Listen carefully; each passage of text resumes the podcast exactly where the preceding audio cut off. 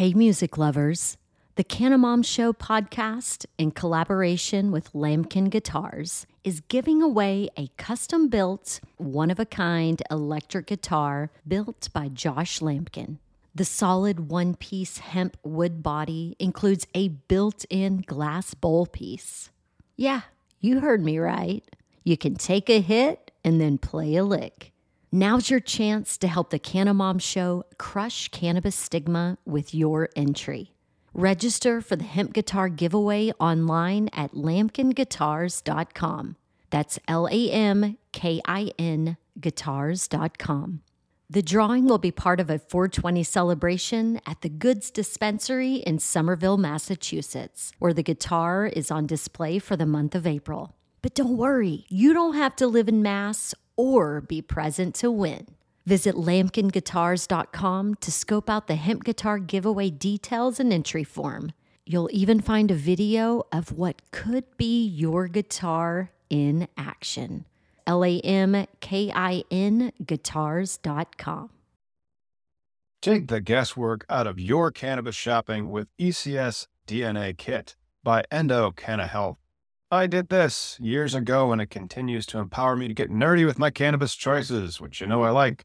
If you've watched our cannabis legalization news podcast, did you know that right now you can save 25% off your DNA test at endodna.com? That's E N D O DNA.com and use promo code POD25. That is P O D, the number two, the number five. Your purchase includes the Endo DNA collection kit, Endo decoded report, personalized cannabinoid and terpene suggestion, endo aligned product matching in your state, suggested dosage guidelines, and optimum methods of administration.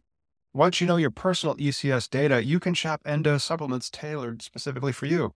And right now, Endo DNA is celebrating their new patent with a BOGO offer on their Affecca soft gels lineup. Since so many of you struggle with sleep, I want to highlight Affecca Unwind, created to support healthy sleep cycles using a patented proprietary formula of hemp derived CBD, terpenes, and essential oils. If sleep is eluding you, sweet dreams are made of this. So buy one, get one, my friend. You can shop online at endodna.com. And don't forget promo code POD25 at checkout to save 25% on your DNA test kit.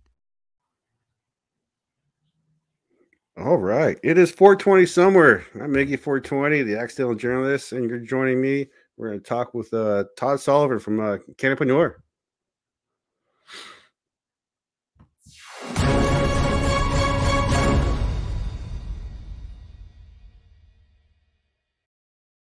I love that intro.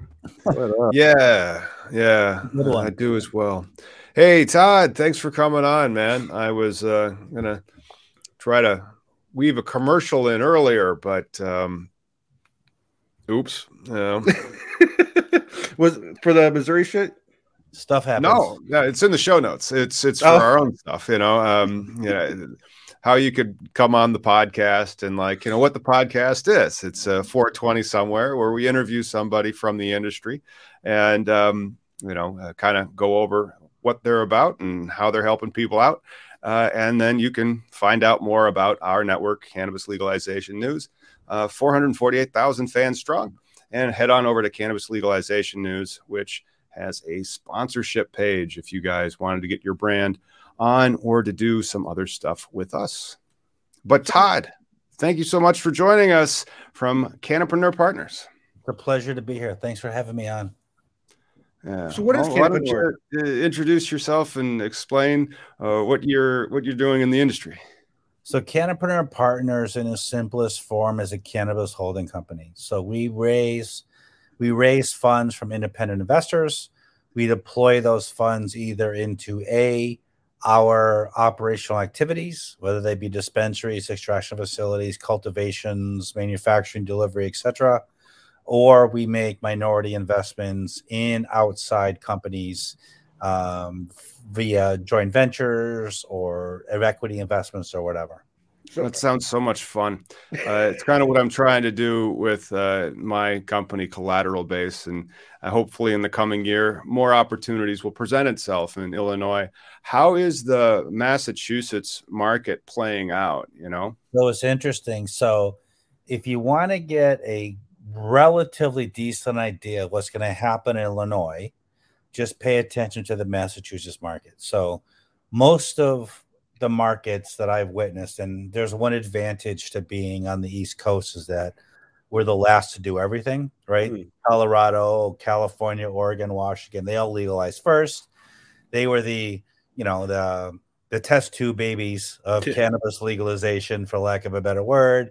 You know, they enacted their rules. They've trying to figure it out. We've on the on the East Coast have had the benefit of watching that out. You know, what went right, what went wrong, how can we adjust it for the East Coast, and like most states, there's this tremendous rush for cultivation and mm. legalization happens because obviously there's a, a dearth of supply when you hmm. legalize your state and wholesale prices are outrageous.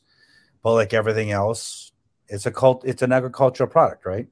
Yeah. And agriculture is a race to the bottom as far as price goes. And mm. none of us north of the Mason Dixon line are ever going to be the low cost producers of cannabis, right? Because we have to grow it indoors. We get one grow hmm. outside mm. every year, whereas places in California and the southeast and the southwest can grow three, four, or five times out year. So, what we're seeing in Massachusetts is retailers are doing fantastic, manufacturers are doing fantastic, but there's about to be a I would call it a moderate to severe shakeout in the cultivation industry in the Northeast especially mm-hmm. Massachusetts, over the next six to eight months.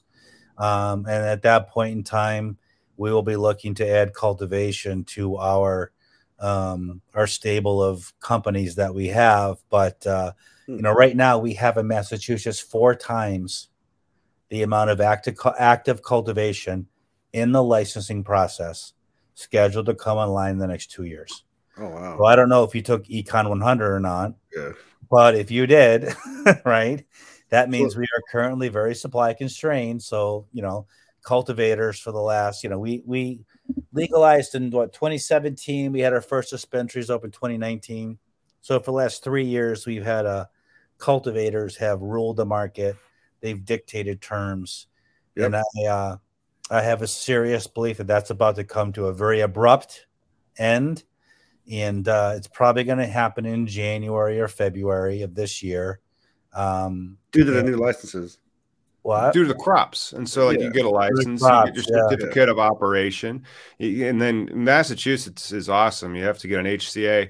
It's it's a different beast than an Illinois model in the sense that it's more the New Jersey model. And so I think that Massachusetts and New Jersey are going to be very similar use cases where yes. you have the dual licensing system in an unlimited licensing structure. Mm. So it, if you can apply and get your license processed, you'll get awarded it, but then stand it up and now farm, okay, to harvest, and now try to get at some shelf space, which can right. be uh, very, very difficult. Uh, uh, Todd, are you allowed to be vertically integrated in Massachusetts? I know that in New York and also in Washington State, you have to pick a side.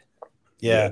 So no, in Massachusetts, we're allowed to be. It, you know, it's funny. It's kind of like for the last four years, all I've heard is people complaining about um, California regulators saying, I can't believe anybody screwed up the market as bad as California regulators did. And then it's kind of like we got to New York, and New York was like, hold my beer. We got right. this. we can fuck this up before it even launches. Yeah. and honestly, Matt, uh, New York butchered this market before they even launched it. So we were we were very optimistic on the New York market until about six, eight weeks ago. And we're probably in the in the process of pivoting to New Jersey because New Jersey has adopted the majority of the Massachusetts model. Right. Correct. Uh, there's limited licenses per holder. Um, it kind of keeps the MSOs out. Uh, it enables wealth creation at the local level first, okay. and then at the MSO level secondarily which is ideal for what most people are trying to accomplish in cannabis. But yeah, New York, I don't know what New York, it almost like New York rolled out a market and they self sabotaged it before it even I think they out. were listening to Illinois too much.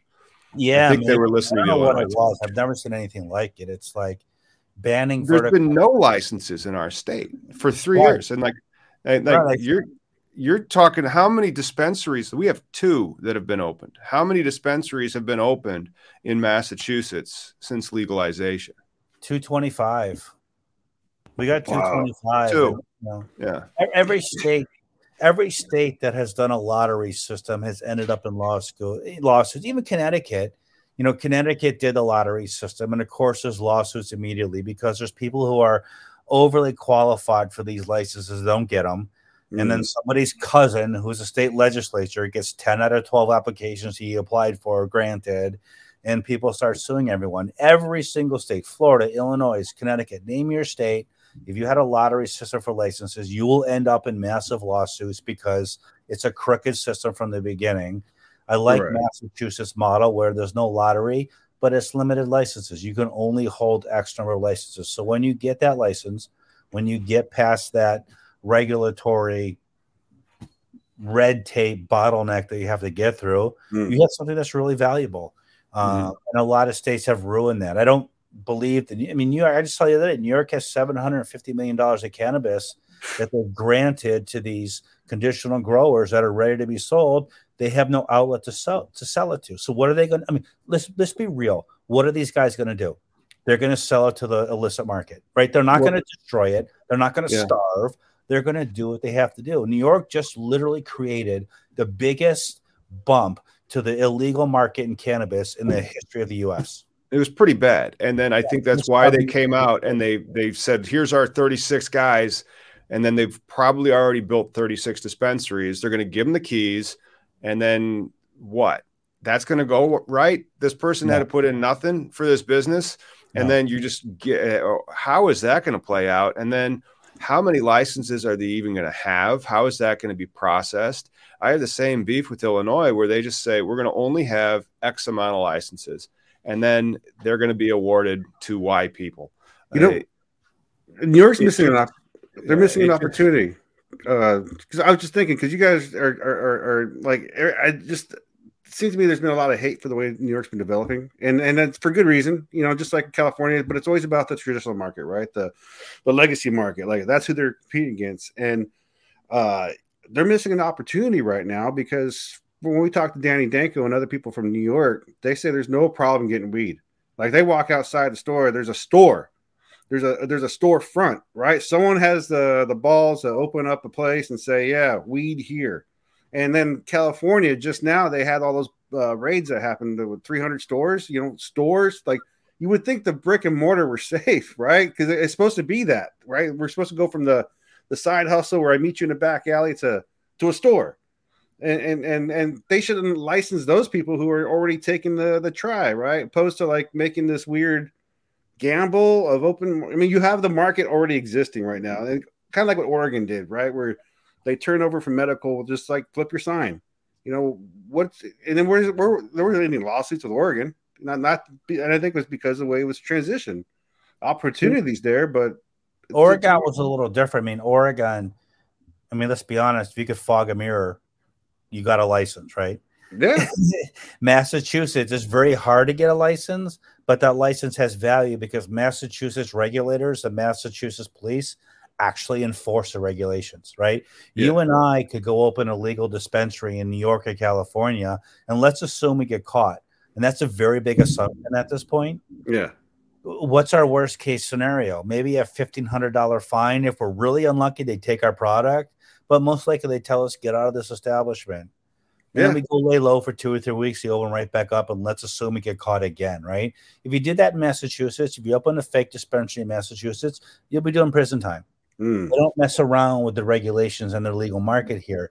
In New York and California, the two largest possible markets have chosen to not regulate it and basically just turn it over to the illicit market, which is what they've both done. And it's a, it's a shame and it's a tragedy, but there are legally licensed people in both of those states busting their ass yeah. to adhere to regulations, to follow the rules, and they're getting crushed from That's the right. market. And the regulators, and worse than the regulators, the legal authorities don't have the balls to go in there and regulate that market to assume that hey, legal tested weed is safe as coming to you. You have Yeah. illegal dispensaries selling God knows who what all over the place. It's disgusting. It really is. It's, it's really sad. If we were an electric company, if we were a, a pharmacy, if we were whatever, they would never allow that to happen.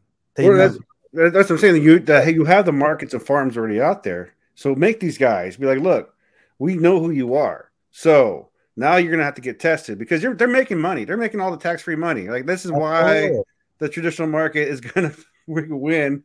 Or but you're gonna win. Like if it's legal, there's Yeah. no traditional market of bootleg liquor anymore. You know, No. like, because Yeah. it became fed. It's the, the what that's going on is a direct byproduct of the federal nothing policy. If there was an actual federal policy, then they wouldn't have anywhere to go, and they'd be like, "Yeah, no problem. We're going to get this stuff tested. We're going to wa- want to ship it from California." To Kansas, where they don't have any farms or something like that. They're going to want to do interstate travel or interstate uh, uh, commerce, Commerce, in their yeah. products so that their prices can normalize. That's But- a great point. Try and sell illegal liquor in a in a storefront anywhere in the U.S. right now. Try and sell it. You'll you're it, you'll be caught within weeks. Your products ripped off the shelf, and you'll you'll be you'll be prosecuted for it. But I- they're allowing illegal weed places all over the place, and then the same people that allow it want to bitch about what's going on about. It's like do your job, right? Do your job. You have rules in place to allow for a legal market for Yeah. legal tested product that can be sold, and you're allowing the illegal market to take over in these states. It's it's well, they're kind it's of laughable. it's laughable. Well, no, there is. I mean, it is, and like, I, and that's what how like with cannabis itself, it's a unique um product, right? Commerce because it, it was an outlaw industry, but now I, to your your your your your uh you know your, your point, uh California, like I was saying, they're cracking down just in 2022, 300 illegal marijuana dispensaries, those brick and mortars. So they are cracking down on that traditional market. But I, I just think these guys are making money because the state's not working with them. Like when regulation occurs, you know, they're not really thinking about the Well, end consumer. fair, they aren't working with the state. They don't want to pay the taxes. They don't want to be compliant with the security protocols and the odor mitigation and the zoning. They don't want to go to that board meeting where you have to get the special use variance for your uh, piece of real estate. They just want to make the cash. Yeah, That- I mean, that's have true. Friends of mine, I have friends of mine in New York City texting me pictures of illegal dispensaries. It's like, how could there is no legal adult use dispensary open in the state of New York right now? And I'm getting dozens of pictures from people. Yeah. Hey, here's a dispensary. It's not medical, it's illegal. Why can't the police find this? Why can't the regulators find this? Why can't the politicians find this and shut it down? They're choosing to ignore it. They're choosing to let it flourish. And then they're going to bitch and moan, oh, the legal market's not working. We don't know what happened. They'll throw up their hands and they'll blame somebody else. They're allowing this to happen under their nose before the market even launches. I got 20 pictures on my cell phone of li- illegal dispensaries. You can't tell me that New York State Police, uh, New York, New York City Police, Yeah. Cannabis control the uh, office of cannabis management in new york doesn't have these same pictures they're letting it happen they're letting their market be destroyed before it opens But it's you know, though, Yeah, you can it's also sad. put the, the thing towards law enforcement priorities, right? Because it's like I can go any city in this country, or hell, in the world, and I can find all the bad stuff. You know, what I mean, I know where to go for all the bad stuff. So it's it's it's it's kind of cool that we're at that level where cannabis, the cops will turn their backs on it now. Because I remember even when it was medical, you pull out of the driveway, they'll follow you around for a little bit because it was still a low hanging bullshit fruit of crime. I'm 100% for regulation. Like there's, but you have to talk about the, what what is regulation, right? Like the licenses definitely is the one, right? Because cannabis is just another product. It's just another thing that, like the like Thomas uh, we were talking about earlier. It could have been cupcakes, broccoli, whatever it is I want to get into. green beans yeah it's an agricultural product Yeah, and, and There so are regulations. Exactly, and, and testing requirements for this thing, and then it's the taxes that really get them right. It's the taxing, and then sometimes there is excessive regulation as far as like uh the surveillances, right? You're going to require somebody to have like X amount of dollars in the pocket before they start the business. I mean, sometimes I, I think the onus comes on the person, right? If you got deep pockets and you're going to go and you want that security, you want all that stuff. But sometimes these people, when it comes to like someone getting involved in a market, like when it was medical, I remember small people in a house would take it to the pot shop, you know, kind of like a, but if they required that person to get it tested first, you know, that to get involved into the, to be on a cell, for commerce, you know, that's something that could be self-sustaining for the people. But right now, we're still at this level of like when they created the governing bodies like they did in Michigan and Washington State, ex law enforcement had to be part of the governing board. Why? Because this crazy plant's going to make you do crazy shit, but it doesn't. You know what I mean? It's like we got to have this reason why. But it's, it's it's it's a much ado about nothing. You know, I've been telling Tom for what the six years we've been doing this. It's like oh, however Four long, four years, Three and a Jesus. half. Yeah. Well, I was thinking about my job too and all the other shit. But go ahead. Sorry. I can appreciate the non hysteria for the plant amongst law enforcement and regulars at this point in time. But at the end of the day, you've created a business structure, you've created an industry. You have the obligation to then enforce the rules of that industry for everyone involved, right? We don't allow people to refine oil at a backyard refinery and sell it to the public. We don't allow people to create pharmaceuticals outside the pharmaceutical industry and sell them to pharmacies to sell. Why are we allowing people to sell and cultivate and provide this product to the public outside of the legal framework we've created to do it in? That's where comes why are we creating a legal framework where it is impossible to engage in the That- operation? Yes, even even Yeah. better point, even better Yeah. point, right? So you have an industry that's come up from the ground that you have a lot of people following the rules, paying the taxes. Uh, you know, we can argue all day about whether regulation is excessive, too much, not enough, but they're following whatever rules are in place. Right. And these states are allowing those people who choose not to follow those rules, who choose to go around the framework they've set up, they're letting them operate illegally. And that's just not okay. It's not okay for the industry as a whole. And it's not okay for the people who invested millions of dollars into a business to run it legally to be undercut by the states allowing people to operate outside of those guidelines. It's just not right. And you know how many people are upset right now? Like, and I really appreciate your your point of perspective because you and Tom come from the business side, right? Like, I really, you like you said, someone who's invested with millions of dollars, right? Because the other side of this uh, product is the culture, right? Like all the Mhm. all the people who who, who were like here in Washington State.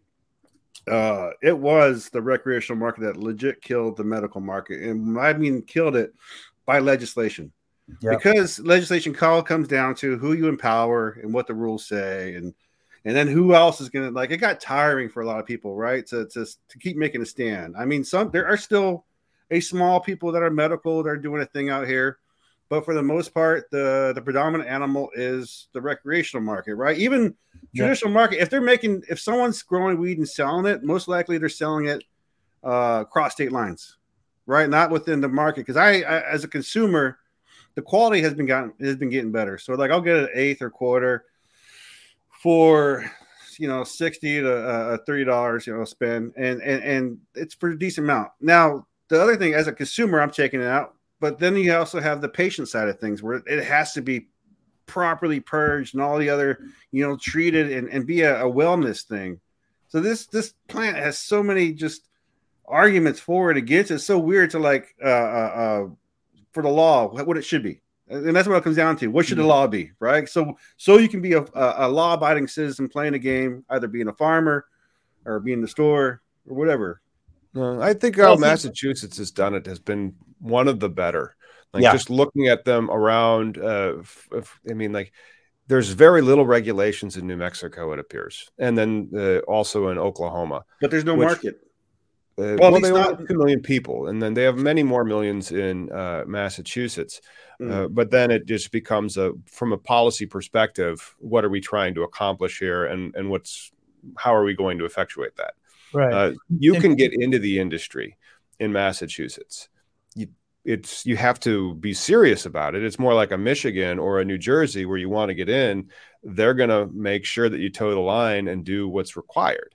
Yeah. And that I think creates the safest experience for everybody because then you have a way in for entrepreneurs as opposed to it being you know putatively rigged like if we're in Arizona or in Illinois or in New York uh, but then also you have levels of safety and protocols that are going to happen at least until you can pay for it with your credit card and it's not such a theft risk.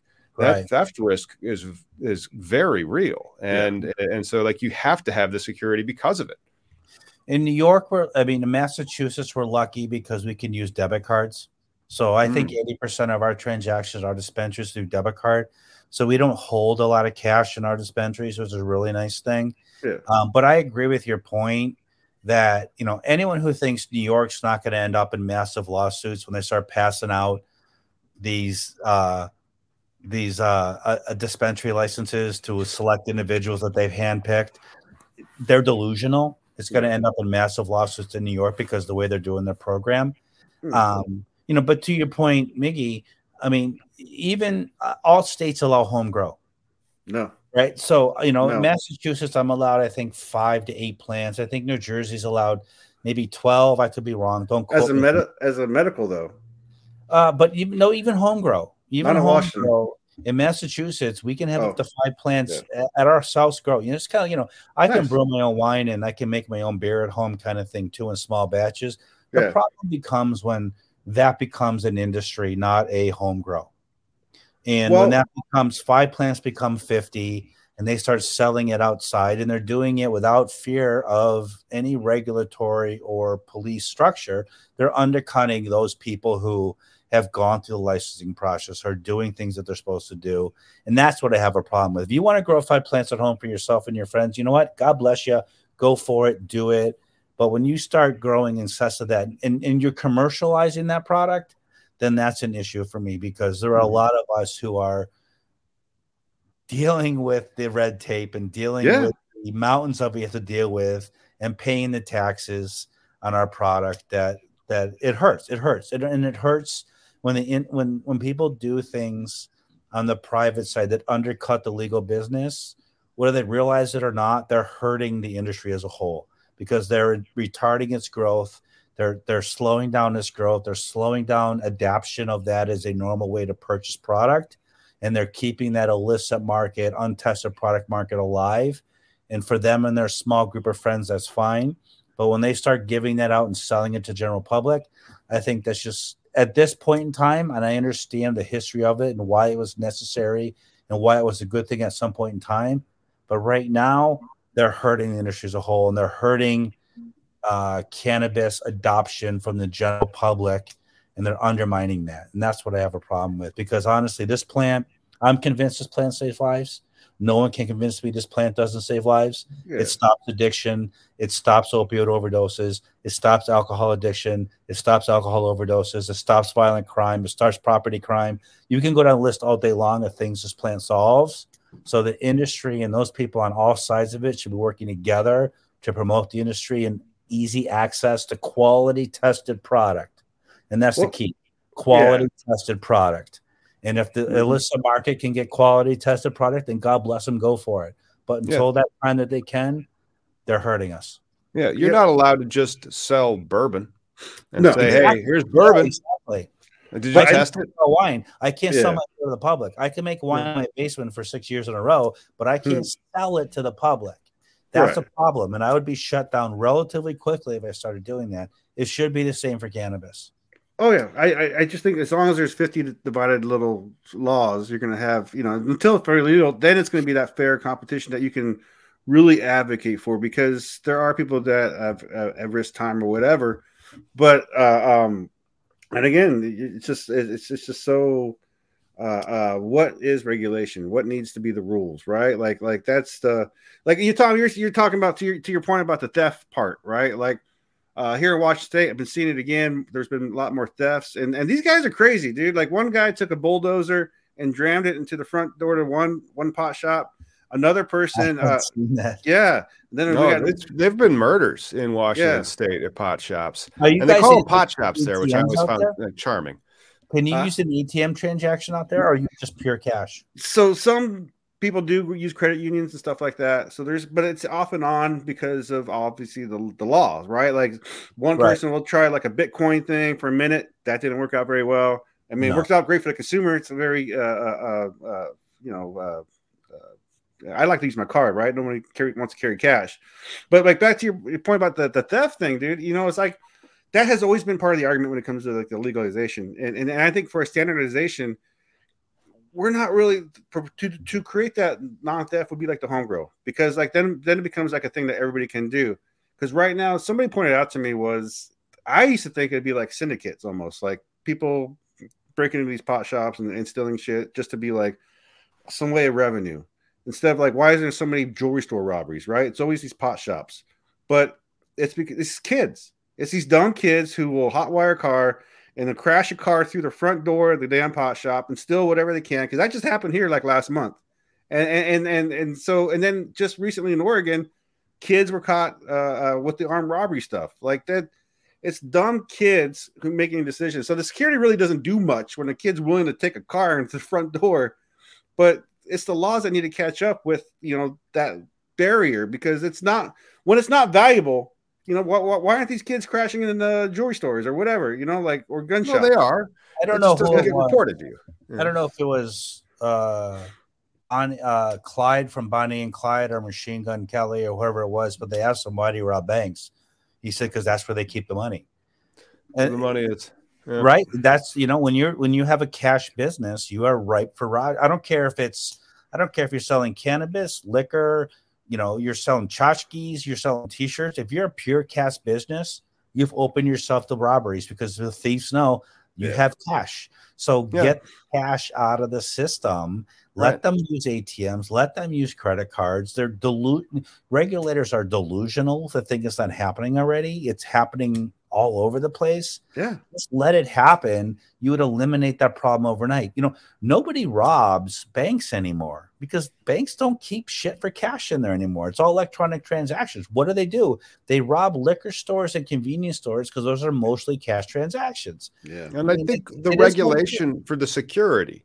And so, like, if you yeah. go to a bank, it's going to look very similar to if you go to a casino or if you go to a well regulated cannabis dispensary, you're going to see these little cameras all over the place. But if you go to a gas station or if you go to a, just a regular liquor store, that's not this level of compliance you're going to see that if you're at like a federally insured you know depository institution uh, it, those types of things can make you know a bank that might have closed that branch more advantageous because they've already done a lot of the um, more difficult construction aspects of the dispensary that can help you save some money, but you still are usually going to have to build to the, the, specifications of the regulations.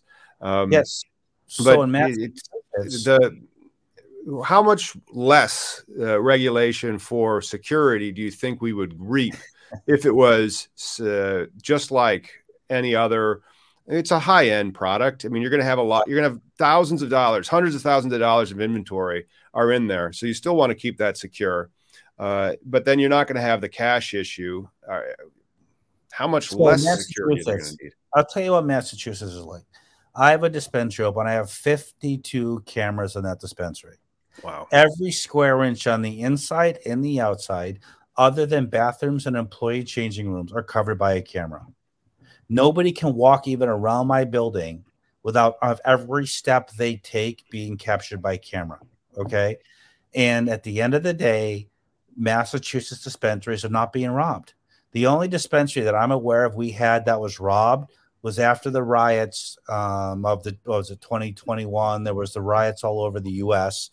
Uh, the first African American owned dispensary in Massachusetts was robbed they spent two hours cutting through the roof of the vault with a sawzall. They finally got through and stole the inventory. It took them two hours to saw through it, but obviously the police were busy with a bunch of other stuff. That was low priority. Other robberies have happened at night. People have broken in. All they've gotten are iPads or, you know, computer systems sitting on shelves and point of sale terminals. They've not robbed the vaults because they can't get through them in time because my my cameras are hooked up to my police station. If my alarm goes off, you got three minutes to get out of my dispensary. You cannot cut through my vault wall in three minutes unless you're going to blow it up and mm-hmm. destroy mm-hmm. everything inside. Mm-hmm. You can't cut through that in a tool fast enough to get out of there before the police show up. Yep, and that's, that's exactly like in Illinois. The regulation specifically says your video feeds. Go, for us, it's ISP, Illinois State Police. Yeah, uh, you go to your local law enforcement; they're able to watch it too, and yep, then you have all these access control and alarm systems. So as soon as the guy gets in there and starts to try to do anything, they're done. Everyone they're knows. Done. Yeah. yeah, I got a better odds of jumping over the counter at a Walmart and stealing a couple hundred thousand dollars worth of Vicodin and OxyContin Mm. and getting out safely than I do going into a cannabis dispensary and stealing an equal amount of product that, oh, by the way, won't kill anybody at all. Right. Right. What's and that? that's fact. I go to Walmart and get my prescriptions. The whole thing is open to me. Oh, I could, uh, yeah, I got you know three Indian women at my Walmart. I could easily overpower, grab a bunch of stuff, run out of the door. I'm out of there in two minutes. I and the video is grainy if there is any. right. know? Todd, what's a what's a pound go for out there in Massachusetts then? What's the what? Like a pound. What's the average pound price? Well, out I, there? this is interesting. So we we legalized at about ten thousand dollars a pound. Holy we sh! about yeah, we stayed about thirty two hundred dollars a pound for several years. I am getting offers today for five pound purchases at a thousand bucks a pound. Okay. Wow. Yeah, Wholesale? it's popping quick. Yeah, wholesale prices. Uh, light depth or, or indoor? Uh, it was indoor organic grow. Wow. Indoor No. organic, five. Uh, so it'd be five grand, but then they're trying to move five of their pounds for a thousand bucks each. Yeah, so this is what happened in Massachusetts. So typically in Massachusetts, we have our outdoor grows come off. So a lot of the indoor growers will hold their inventory September, October, November because the outdoor grows come over, they flood the market, wholesale prices collapse, right? Yeah. and they'll hold them till January, February. They'll bring them back to the market. We had a record outdoor crop this year. We have Nice. four times the amount of current cultivation coming online in the next two years. All the uh, cultivators and match held their inventory thinking, oh, January, February, the prices are going to go up. They're not. Ah. We have a major trade show in January in Worcester, Massachusetts. All the cultivators are going to be there. All the retailers are going to be there. The retailers are going to go, What do you got for me? No, Joey's offering me five pounds for X. Can you match it? No, okay, I'll go to the next guy. And the cultivators are going to realize, Holy shit, I got to sell my stuff now because if I wait another three, four, five hours or tomorrow on the show, I'm going to be selling it for $300 less a pound. Damn. So we are we have a major correction in wholesale prices coming in Massachusetts that will massively favor the manufacturers and the and uh, uh, dispensary people, uh, Mhm. which we're very excited about because that's where I'm we're on right now. And there's going to be a lot of I, I was seeing pitches for cultivations in January, February this year, assuming twenty five hundred dollar wholesale prices for the next two or three years. I told them then they were delusional Ooh. guys, look at the market. Look what's coming on this. Oh, those those cultivations never going to get online. Well, they are, and they're coming online. And Damn. it's it's but it, it- it's the same thing that's played out in every single state, right? Right. You know, the, the wholesale price starts out here and it collapses quickly as you know everyone jumps into the to the um, cultivation market because it's easy money at first. hmm After four or five years, it becomes ag, and Yeah. ag is the price to the cheapest producer. I don't care what you're producing, whether it's beef, tomatoes, broccoli, whatever. Whoever produces a good product the cheapest wins, and that's Mhm. never going to be the Northeast United States. It's never going to be the Northern United States because we can't grow outdoor. California can grow amazing outdoor product four seasons a year. The Southeast can grow outdoor product three seasons a year and have quality indoor growth. They've been growing tobacco for generations Mm. never going to be the Northeast. So, you know, there's going to be a mean, correction in the Northeast. There might be a connoisseurish type thing, right? You guys got dirt. I mean, northeast dirt. I like that. Well, So, that's that's great that you said that. So I like the five thousand to ten thousand square foot. Um, you know, we're talking about like uh, you know craft beers, right? yeah. So we have a five thousand to ten thousand square foot cultivation, indoor grow, high quality product. I can push most of that through my dispensaries in Massachusetts.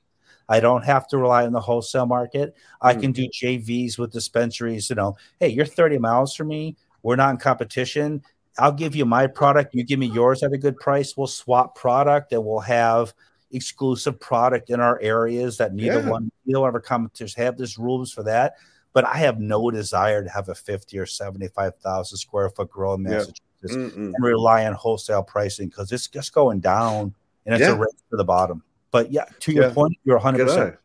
That craft brew model, I think, has legs. Oh God, yeah. But then you need the retail, and so We have, You yeah, have we to- retail first. So But Cannapreneur, then you started with retail first, and so an entrepreneur, you'd uh, counsel them, be like, "Well, how about you start with the retail because you're going to be able to buy some distressed assets on the on the cultivation side in the future."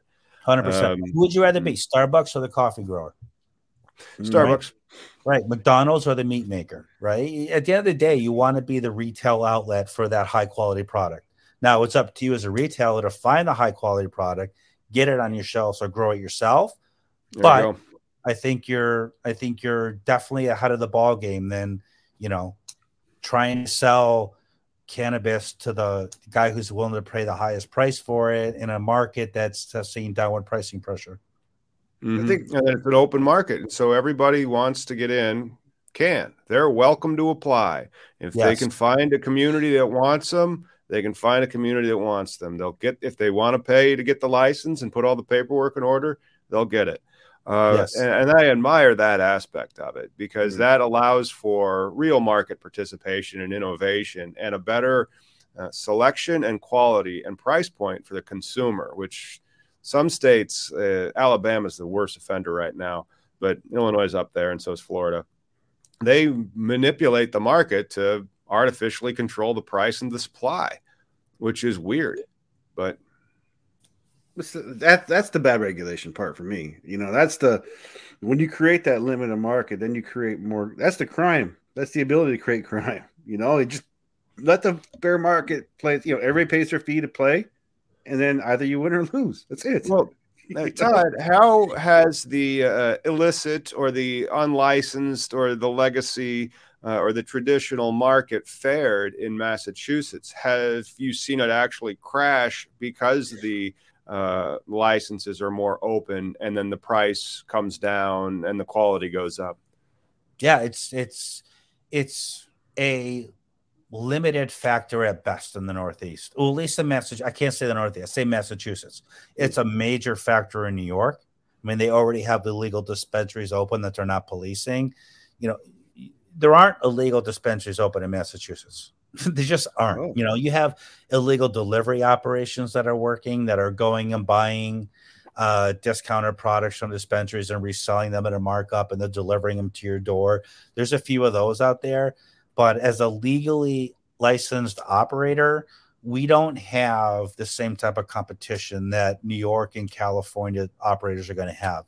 Yes, there's an illicit market, but it's it's street corner. Go to some guy's house and get it. It's not a storefront that you're competing against in your town that's operating illegally. It just doesn't happen here because of the regulations and the way we are, uh, both with our police and our cannabis control commission out here. It just it's just not it's not a fact. It's a nuisance. It's not a factor in how you do Mm. business.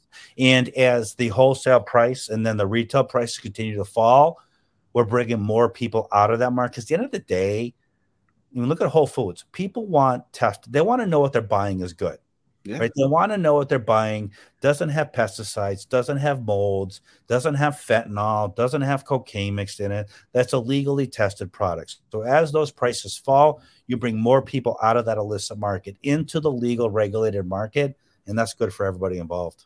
you know, not even just they want to test it and to know if it's gonna be a good product, but people will buy shitty weed too. They just want to know what's in it, right? Like Well, turn it people buy over. s- THC and how much is this a gram? You know, Yes, That's it.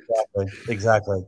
But for like pesticides, for someone who cares and wants to look for that kind of stuff, they can, you know, because people smoke cigarettes. So people will buy stuff with like, oh, it's this has heavy leads in it or whatever percentage is acceptable. You know, I know it's not for the average. Like there is, I've seen some patients, you know, can really tell the difference to the cannabis, and and you know that's the immune system you're talking about. You know, that's beyond me now.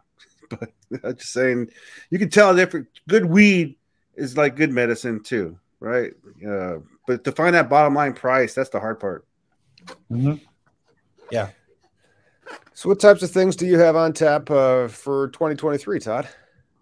So we have two more dispensaries coming in 2023 in Massachusetts under our joint operations brand.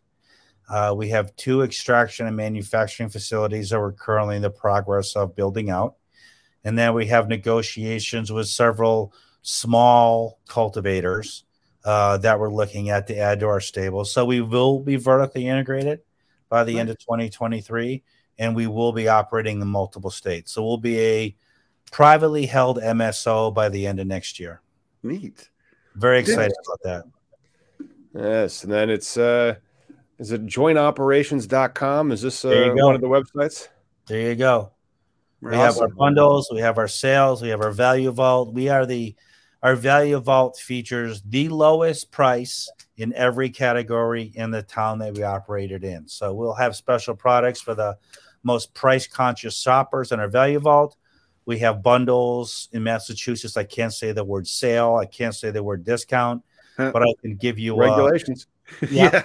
but I can bundle you at a price that's buy one get one free or buy one get one half price. And in Massachusetts, the consumer understands that bundle means special pricing. So, uh, yeah, we're we're very aware of the U.S. consumers being pinched on a lot of fronts right now, and that we're also very aware that majority of people, the vast majority of people that use this plan, use it to treat some sort of condition and we want to make sure that we have available product at good prices for those people at all times. So we have the premium product, we have the high price product, but we will also always have that value section for that very price conscious consumer who is treating a condition or ailment with their cannabis and just needs their medicine. And we'll always provide that for them. Do you guys know the reason why regulatory bodies don't like to give discounts and, and like just just give freebies? Like why? So Massachusetts says we can't do any advertising that encourages the consumption of cannabis. Oh Yep. man. Yeah, I've heard that one. And then uh, I heard of a very interesting one out of Illinois this past week uh, when I was talking to somebody who owns a consumption lounge.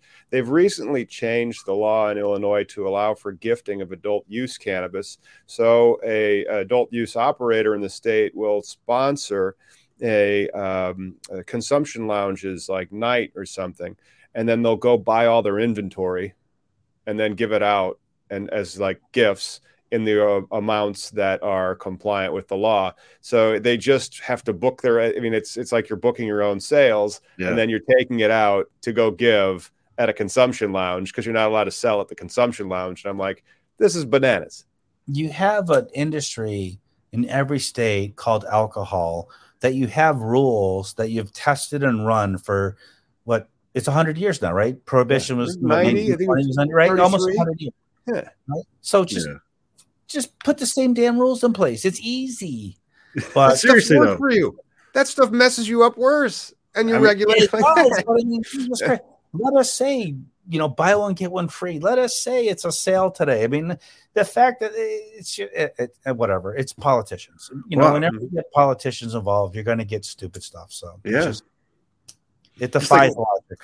well, just like DC, right? You still got to buy thirty dollars stickers or whatever Yeah. case. Yeah. Massachusetts, New York saying three million dollars to apply for a cultivation license. Yeah. How many licenses do you think you're going to apply for?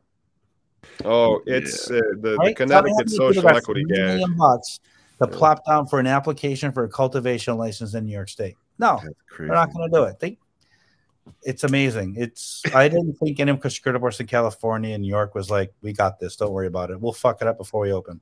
Yeah, Jeez. somebody who sits in Illinois, I feel the same way. So- apologies. How can they get in touch with you then? Should they should we uh, send them over to cannapreneur, cannapreneurpartners.com? Is yeah, that Todd Sullivan at cannapreneurpartners.com, um, Twitter at Todd Sullivan. Easy to get a hold of. My phone number and my uh, email are all over the websites. Anyone that wants to talk, if you want to do business in any state, if you're looking to invest capital in industry and you want to invest in the East Coast, we're strictly an East Coast play. I'm not touching anything in Oregon, Washington, or California. I like limited license states, high regulatory states, regulatory certainty. I want to know that if I open up a dispensary and I take your money as an investor in that state, that we're not going to be competing against someone two doors down who's operating illegally. Oh, So you we know. like the East Coast. I like the way it's rolling out, with the exception of New York, unfortunately, which would probably would have been the second biggest market in the U.S. had they done it even remotely accurately.